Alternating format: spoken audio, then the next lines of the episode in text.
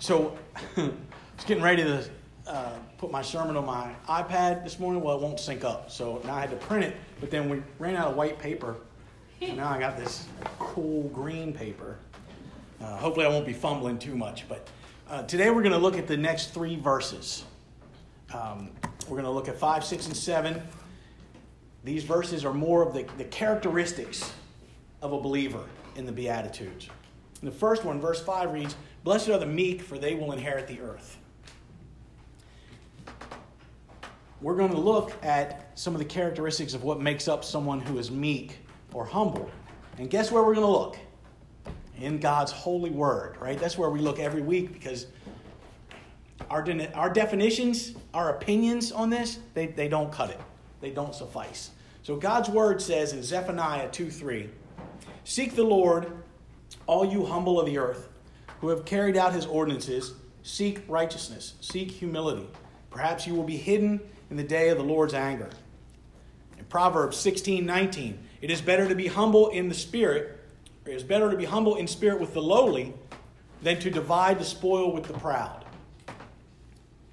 1 Peter 3 4, but let it be the hidden person of the heart, with the imperishable quality of a gentle and quiet spirit, which is precious in the sight of God. More in 1 Peter 5 5.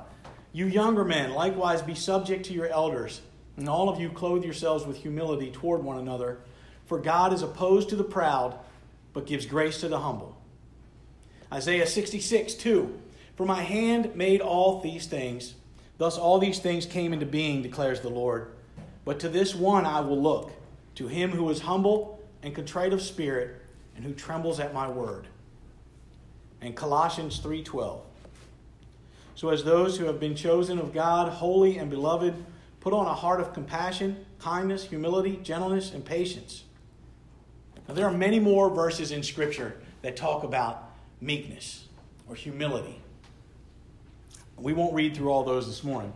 Uh, but you can see throughout these verses that humility is a trait of a follower of Christ. It is something expected by God of us as one of His children.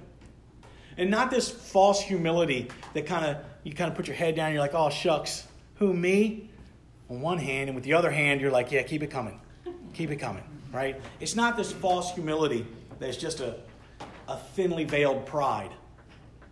Meekness is not the same as having no passion or no zeal. Sometimes we think to be meek is to be kind of inward, right? And not really expressive. And that's not the case at all right? We, we're all created with different personalities, and we are who we are. And God's not asking us to change our personality or who our makeup is. What He's saying is we have to be humble in our comings and in our goings, in our dealings with one another, in our recognition of who we are uh, compared to God. So we are actually supposed to have a very real zeal for God, a real passion for God. You know, when we read about what it's like in heaven, it's loud in heaven. There's a lot of shouting in heaven, there's a lot of singing in heaven. God dances over you in heaven. He takes joy in who you are and whirls around as if dancing. Jesus, when he sent the disciples out and they came back, he was so excited for them that he danced with joy. We are created as passionate people. We are created to have zeal. Our problem is we put that in places it shouldn't be. Our passion should be for the Lord. Everything else falls under that. I love my wife like crazy. But God is first. And she feels the same way. And she tells me that. I love you, but God is first. So if I'm doing something outside of what she believes God is is telling us to do, she'll tell me that. I tend to be a little slower about telling her that. I walk a little more lightly. But our passion, our zeal in life needs to be for God first. And everything else falls underneath of that. So it doesn't mean I walk around with my head down and take whatever comes my way. Being meek is knowing where my help comes from. Being meek is knowing no matter what, God is with me. And I can walk through whatever it is because of God, because of Christ. Not because of any talent I have or any gifting I have, any skills I have or any knowledge I have, because none of that was bred in me. All of that comes from God. Even those who don't believe in God, all their skills and their talents, it all comes from God. So being meek is knowing that. It's knowing that this is not in and of myself. It is because of who God is. It's because of God's love for me and God's wisdom and God's provision. Being meek is actually getting excited when I realize that I can do nothing without Christ. And then realize how much freedom is in that. I don't have to have all this pressure to quote unquote succeed or meet expectations. I can't do anything without Christ. I can't take my next breath without Christ. Colossians tells us that Christ holds all of creation together. I can't take a step, a breath, have a thought, nothing without Christ. Christ is all, God is all, Holy Spirit is all. And we don't seek recognition or fame or applause because we know the one who is deserving of all glory. And we are not that one. I have a real issue with people seeking recognition for things they do for God. I got a real problem with that. If I'm out here wanting to be patted on the back for the good things I do for, for, for the Lord, then I'm not doing it for the Lord. I'm doing it for me.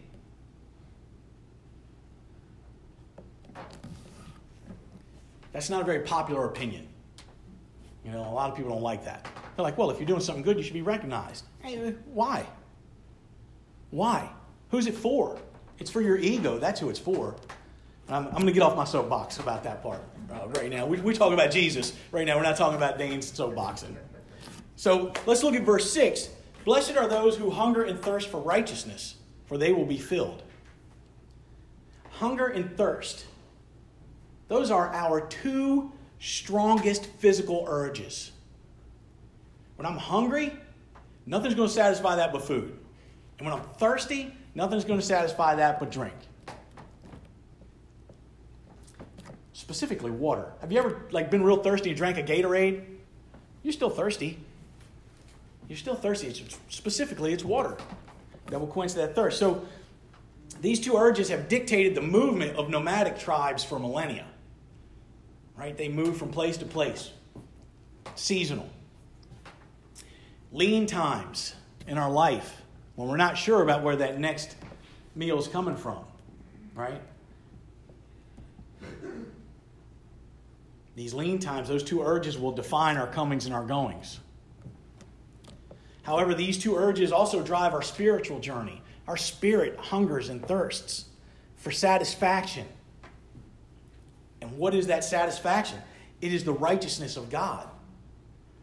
Our soul, our spirit needs to be quenched. And Jesus has a couple of things to say about that. He has a lot of things to say about that. But we're going to read two specifically said by him this morning. John 6:35. Jesus said to them, "I am the bread of life. Whoever comes to me shall not hunger, and whoever believes in me shall not thirst." John 4, uh, John 4 14. But whoever drinks of the water that I will give him will never be thirsty again. The water that I give will become in him a spring of water welling up to eternal life. See, Christ knows what we need. He knows that my spirit longs, longs to be satisfied. My soul longs to be satisfied. You know, how many times have we heard people say, Well, I just need to go find, find out my, who I am? I need to go find myself. You know, have you ever heard anybody say that? I need to find myself. And what are they really saying? My soul needs to be satisfied. I'm not satisfied. I'm not satisfied with this life. I'm not satisfied with who I am right now. My soul is longing. And Christ is that satisfaction for our soul. Other scriptures Psalm 63 1, a psalm of David when he was in the wilderness of Judah. O God, you are my God. Earnestly I seek you. My soul thirsts for you, and my flesh faints for you, as in a dry and weary land where there is no water. Psalm 42, 1 and 2. A psalm of David when he was in the wilderness of Judah. O God, you are my God, and earnestly I seek you. My soul thirsts for you, my flesh faints for you, as in a dry and weary land where there is no water. It was important that David prayed this, right? There's a lot of these scriptures that talk about how our soul thirsts and hungers for the righteousness of God because we are not righteous. We cannot be righteous or make righteous. It is Christ only who is righteous and makes us righteous in the sight of God. That doesn't mean I'm righteous in your sight. It means I'm righteous in the sight of God. See, we have a whole societal thinking of what righteousness looks like. And I'm going to tell you right now Jesus Christ is not confined to our society or culture. This is not very popular either, but Jesus Christ is not American. He's not American. He's not Israeli. He's not Palestinian. He's not European or African. Jesus Christ is from heaven. And regardless of what our society tells us of how we should look or should act or should interpret Christ, it is this that tells us who Christ is. It is this that tells us who we are in Christ. Not whatever things society has come up with. Like, it's okay if you hurt me if I hurt you back because society says it's okay.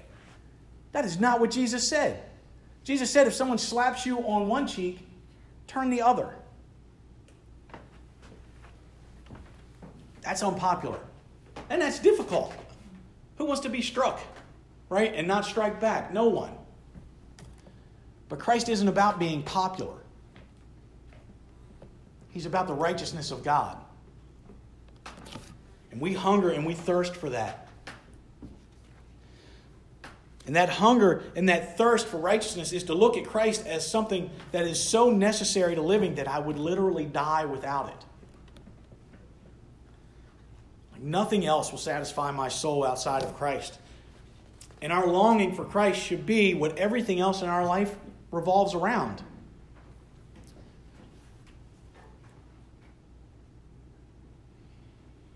Jeff said earlier that he's got a bunch of stuff right? He said, I got a bunch of stuff, and if I don't use it to glorify Christ and to further the kingdom of Christ, then what's it for?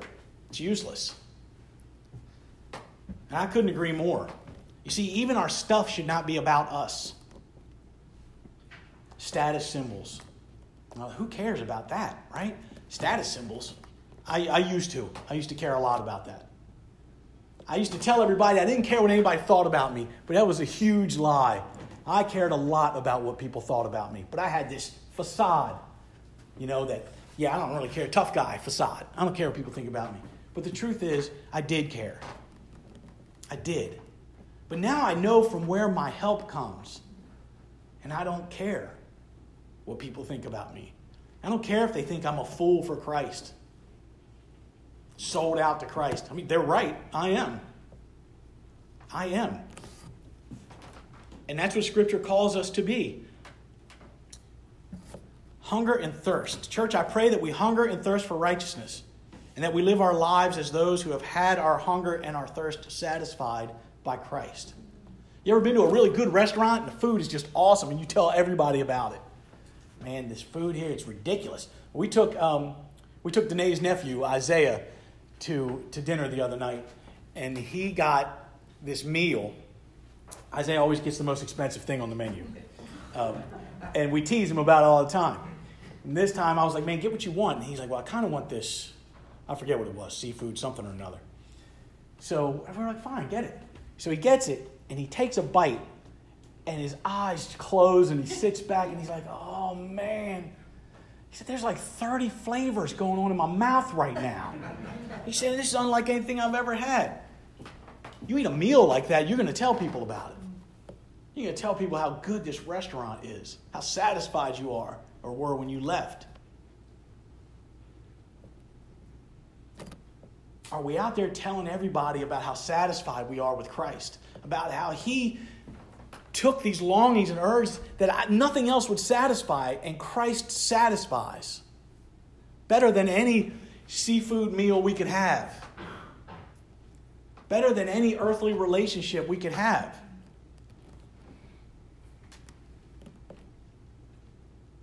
Verse 7 Blessed are the merciful, for they will be shown mercy. If that's what it takes, man, I'm in trouble. It's hard to show mercy. I know I'm not the only one. You're all looking at me like, who are you? Hmm, sorry that you have a hard time with that, sir. You know, it's tough. Being merciful is tough. We want retribution. That whole turn the other cheek thing. And that's difficult. And this is where the rubber meets the road. Look, you don't just wake up one day and decide, ah, I'm merciful. I'm showing mercy today. You'll never make it. You never make it. It takes Christ. It takes Christ. It takes training. It takes diligence, discipline. It takes Christ. It's difficult. And to be merciful means that I've been wronged or hurt or something else where some sort of justice would be seen as appropriate. And then to forgive that trespass and show mercy instead of seeking retribution. Have you ever done that? Have you ever had that done to you? That is humbling. It is humbling when you have hurt someone and they forgive you instead of hurting you back.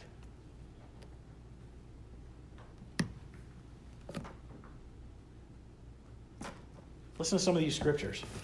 James 2:13 For judgment without mercy will be shown to anyone who has not been merciful. Mercy triumphs over judgment. Luke 6:35 But love your enemies, do good to them and lend to them without expecting to get anything back. Then your reward will be great, and you will be children of the Most High because he is kind to the ungrateful and wicked. Colossians 3:12 and 13. Therefore, as God's chosen people, holy and dearly loved, clothe yourselves with compassion, kindness, humility, gentleness, and patience. Make allowance for each other's faults and forgive anyone who offends you. Remember, the Lord forgave you, so you must forgive others. Ephesians 4 31 and 32. Let all bitterness and wrath and anger and clamor and slander be put away from you, along with all malice, and be kind to one another, tenderhearted, forgiving one another, as God in Christ forgave you. And Ephesians 5 1 and 2. Follow God's example, uh, therefore, as dearly beloved children, and walk in the way of love, just as Christ loved us and gave himself up for us as a fragrant offering and sacrifice to God. So Scripture is clear on mercy. We are to show mercy, not exact punishment. If you offend me, I am to be merciful. If I offend you, you are to be merciful. I'm not to do what society or culture says I should do. Christ tells us don't be purveyors of justice, be purveyors of mercy, kindness, tenderhearted. I used to worry about looking tough. Right? Don't cry. Got to be tough. When I was a kid, I was playing over here by the Y Oak. We were playing baseball. And one of the kids hit me in the stomach with a baseball bat. Now, my father would hate me telling this story. But the kid hit me in the stomach with a baseball bat, baseball bat and I went home crying. And my dad asked me what I was crying about, and I told him. And he got on me. You know, he's like, Did you hit him back? And I said, No. And he took me to this kid's house, knocked on the door, and when the kid answered the door, my father made me hit him. That's what I thought we were supposed to do. That's what I thought a man was. You handle your business, right? Somebody wrongs you, you wrong them. You hurt me, I hurt you, kind of thing. And when I came to this knowledge of Christ, when Christ is like, no, no, that's not the way I work. Someone hurts you, you love them. Someone wrongs you, you forgive them.